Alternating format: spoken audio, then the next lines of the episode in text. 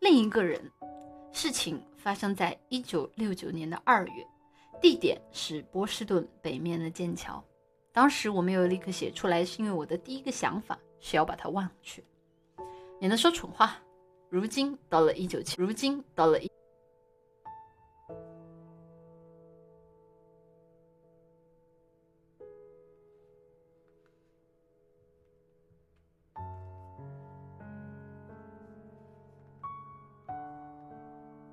啥？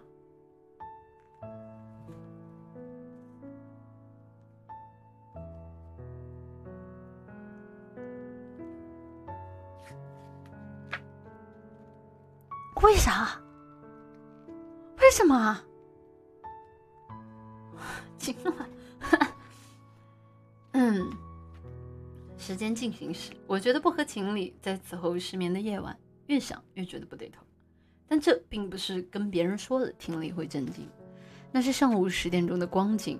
我坐在查尔斯河边的一条长桥上，右面500米左右有一座不知什么名称的高层建筑，灰色的河水夹带着长长的冰冷，河流不可避免的使我想到时间的流逝，2000多年前的赫拉克利特的形象。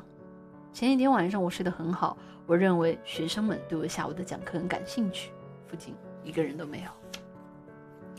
我忽然觉得当时的情景以前早已有过，我的长椅另一头坐着另外一个人，我宁愿独自待着，但也不想马上站起来走开，以免使人难堪。另一个人自得其乐地吹起了口哨。那天上午许多揪心事就从那一刻开始了。他吹的或是试图吹的口哨是埃利艾斯古雷古莱斯的废墟的当地配乐，乐曲的调子把我带到一个已经消失的院落，想起多年前去世的阿尔瓦罗·拉菲努尔，接着他念起词句来，那是开头1节10行诗的词句，声音不是拉菲努尔的，但是学拉菲努尔，我惊骇地辨出了相似之处。我走过去对他说：“主人，您是乌拉圭人还是阿根廷人？”“阿根廷人，不过1914年起，我一直住在日本。”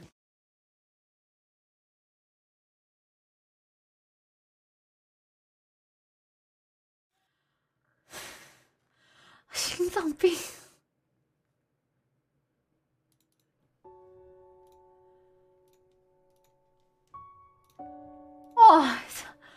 我忘记开单曲循环啊！我忘记开单曲循环了，我差点没给吓死，哇，我人麻了。我们继续啊。静默了好久，我又问他，住在马拉纽街17号俄国教堂对面。他会说不错。那么说，我蛮有把握的说，您就是豪尔赫·路易斯·博尔赫斯，我也是豪尔赫·路易斯·博尔赫斯。我们目前是在1969年在剑桥市。不对，他用我的声音回答，声音显得有些遥远。过了片刻，他坚持说，我现在在日内瓦，坐在罗纳河边的一条长椅上。奇怪的是，我们两个相像，不过您的年纪比我大得多，头发也灰白了。我回说，我可以向你证明我不是瞎说，我可以告诉你陌生人不可能知道的事。那栋房子有一个银质的马黛茶罐，底部是盘石装饰，是我的曾祖父从秘鲁带回来的。鞍架上还挂着一个银脸盆。你房间的柜子摆了2排书，莱恩版第3卷本的1001夜，钢版插图，章与章之间有小号字的注释，基切拉特的拉丁文字典，塔西佗的日耳曼地方志的拉丁文原版和戈登的英文版，加尼埃尔出版社出的堂吉诃德，利维拉的英达尔特的雪兰版，扉页上有作者题词，卡莱尔的成衣匠的改制，一本艾米尔传，还有一册藏在别的书后面的瓶装本和有关巴尔干民族性风俗的书。我还记得杜伯格广场房间1层楼傍晚的情景。不是杜伯格，是杜福尔，他纠正说。好吧，杜福尔，这些证明还不够吗？不够，他回答道说。这些证明不能说明任何问题。如果我在做梦的话，您当然知道我所知道的事。您长长的清单根本没有任何用。”他反驳得有道理。我说，如果今天早晨和我们的邪格都是梦境，我们两人中间的每一个都认为做梦的是他自己。也许我们已经清醒，也许我们还在做梦。与此同时，我们的责任显然是接受梦境，正如我们已经接受了这个宇宙，承认我们生在这个世界上，能够用眼睛看东西，像呼吸一样。假如我们继续做梦呢？他急切地问道。为了让他和我自己安心，我装出绝对不存在的镇静，对他说，我的梦已经持续了70年。说到头，苏醒时每个人都会发现自我。我们现在的情况正是这样，只不过我们是两个人罢了。你稍微想一想，你想不想稍微了解一下我的过去，也就是等待着你的未来？他不作声，但点头同意了。我有些颠三倒四，继续说，母亲身体硬朗，还在布宜诺斯艾利斯查尔加斯街和马伊普街的老家。不过父亲30多年前去世了，死于心脏病，先前中风后半身不遂，左手搁在右手上面，像是孩子一样软弱无力的手放在巨人的手上。他最后活得不耐烦了，但从不抱怨。祖母也死在那栋房子里。临终前几天，他把我们都叫到床前，对我们说，我是个很老的老太婆，大半截已经入土了。这种事儿太平常了，你们谁都不必大惊小怪。诺拉，你的妹妹结了婚，有2个孩子。哦，顺便问一句，家里人怎么样？挺好的，父亲还是老是取消宗教信仰，昨天还说耶稣和高桥人一样不愿受牵连，因此总用预言传教。他迟疑了片刻，问我说，您呢？我不知道你写了多少本书，只知道数目太多。你写的诗只讨你自己喜欢，写的短篇小说又太离奇。你还像父亲和我们家族许多别的成员那样讲课。使我高兴的是，他只字不闻我出版的书的成败。我换了口气，接着说，至于历史，又有一次大战，交战各方几乎还是那几个国家。法国很快投降，英国和美国对一个名叫希特勒的德国独裁者发起一场战役，是滑铁卢战役的重演。1946年，布宜诺斯艾利斯又出了一个罗萨斯，和我们那位亲戚很像。1955年，科尔多瓦省拯救了我们，正如恩特雷利奥斯以前挽救过我们一样。现在情况不妙，俄国正在占领全球，美国信奉民主，下不了当帝国的决心。我们的国家变得越来越土气，既土里土气，又自以为了不起，仿佛没有睁开眼睛看看外面。如果学校不开拉丁文课程，改教瓜拉尼土语，我也不会感到惊奇。我发现他根本不注意听我讲话，对于不可能而又千真万确的事情的恐惧把他吓住了。我没有子女，对这可怜的小伙子感到了一种眷恋之情，觉得他比我亲生的儿子还要亲切。我见到他手里捏着一本书，我问他是什么书。费奥多尔·托斯妥耶夫斯基的《邪恶的人》，或者我想是群魔吧，他无不卖弄地回答道。我印象模糊了，那本书怎么样？我话一出口马上觉得有些唐突。这位俄罗斯大师，他提出自己的见解说，比谁都了解斯拉夫民族灵魂的民工。这一修辞学的企图使我觉得他的情绪已经平静。我还问他浏览过那位大师的什么作品，他说了2-3个人名，包括双重人格。我问他阅读时是否像康德拉的作品那样能清晰地明辨地区书中人物，还问他有没有通读全集的打算。说实话，没有，他略感诧异地回答。我问他在写什么，他说正在写一本书，书名打算叫《红色的颂歌》，或者他还想到《红色的旋律》。为什么不可以？我对他说，你可以援引著名的先例，鲁文达里奥的蓝色诗集和魏尔兰灰色的感伤集。他不予理睬，自顾自地解释说他的诗集要歌颂全人类的博爱，当代的诗人不得不面对现实。我陷入沉思，接着问他是不是真的对所有人有兄弟之情，比如说对于所有殡仪馆的老板，所有的邮递员，所有的潜水员，所有无家可归的人，所有失音的人，等等等等。他对我说，他的集子谈的是被压迫被遗弃的广大群众。你说的被压迫被遗弃的广大群众只是一个抽象的概念，我说如果有人存在的只是个别的人，昨天的人已不是昨天的人。某个古希腊的人早已断言，我们两个能坐在日内瓦或是剑桥的一张墙桥上，也许这就是证明。除了历史的严格篇章之外，值得回忆的事情并不需要值得回忆的词句。一个垂死的人会回忆起幼时见过的一张版画，即将投入战斗的士兵谈论的是泥泞的道路或者军士长。我们的处境是绝无仅有的。老实说，我们都没有思想准备，我们不可避免地谈起了文学。不过我谈的无非是常向新闻记者谈的话题。我另一个喜欢发明或是发现新的隐喻，我喜欢的却是符合隐秘或是明显的类比，以及我们的想象力已经接受的隐喻。人的衰老，太阳的夕照，梦和生命，时间和水的流逝。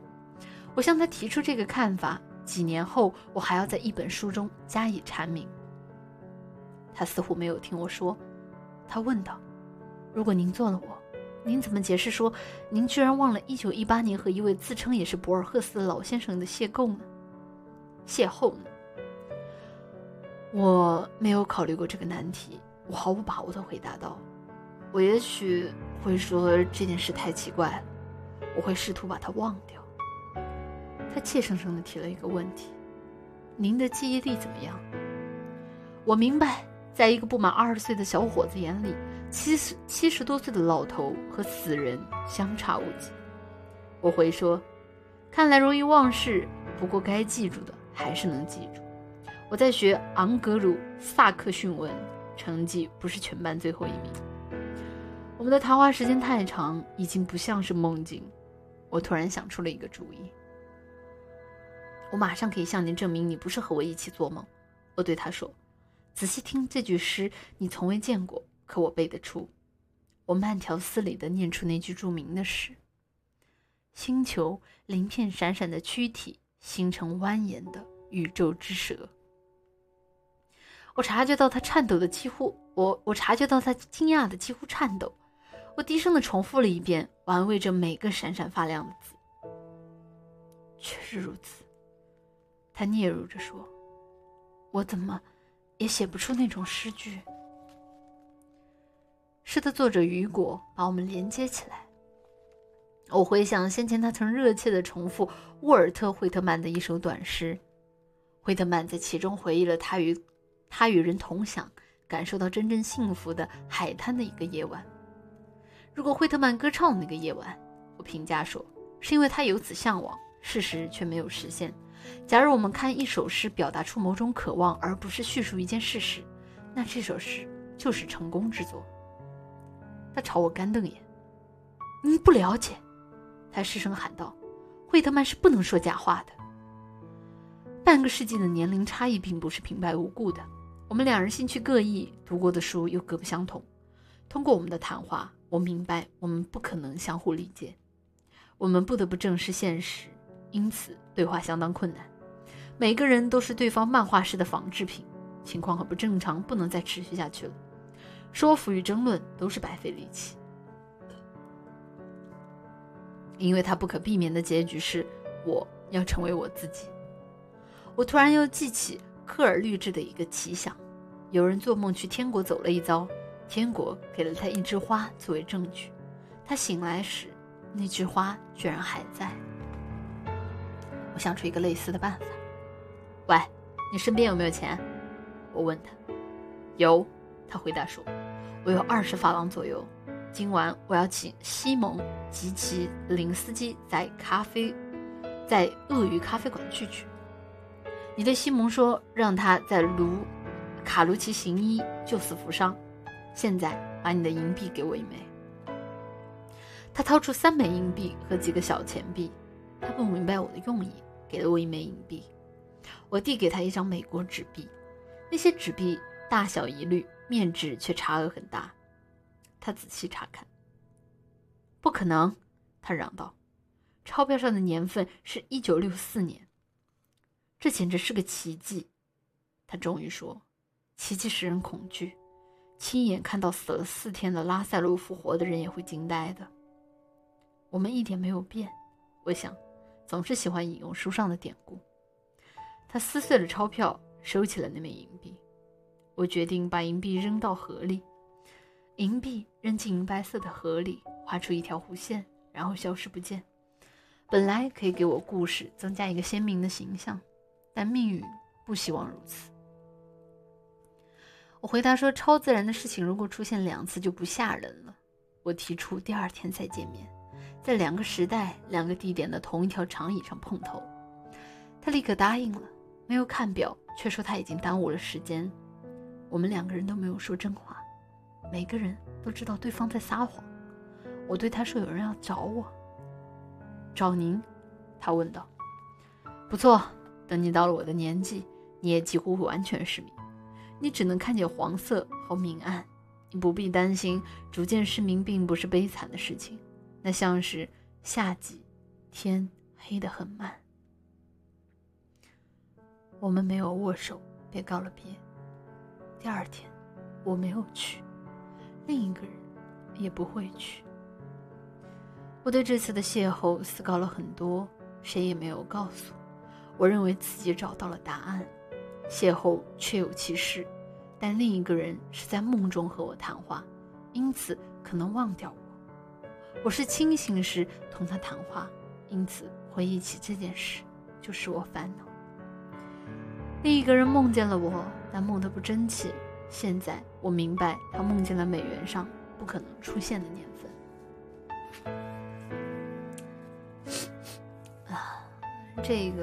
这是讲的博尔赫斯在一个机缘巧合之下碰到了另外一个年轻的他，并与年轻的自己进行了一番沟通和思考的这样的一个故事。《山之书》这一本呢，会比前面的杜撰集要更写实一些。杜撰集就顾名思义嘛，杜撰，所以它其实是一个完全杜撰的这样的一个小说。但是到《山之书》之后，它的很多内容其实会更加的接地气，但是依然保持了它的非常奇幻、非常具有浪漫主义、梦幻色彩的这样的一个风格。大家要是喜欢博尔赫斯的作品的话，可以买来看一看。他的有几篇短篇小说真的还挺好看的，也不至于特别枯燥，文字也不至于特别难懂。只不过说，可能因为他本人所处在的地方是阿根廷，然后里面涉及的外国人民和宗教信仰会有些许的多，可能看着会有些吃力。大家如果不讨厌这种类型的题材，可以看一下。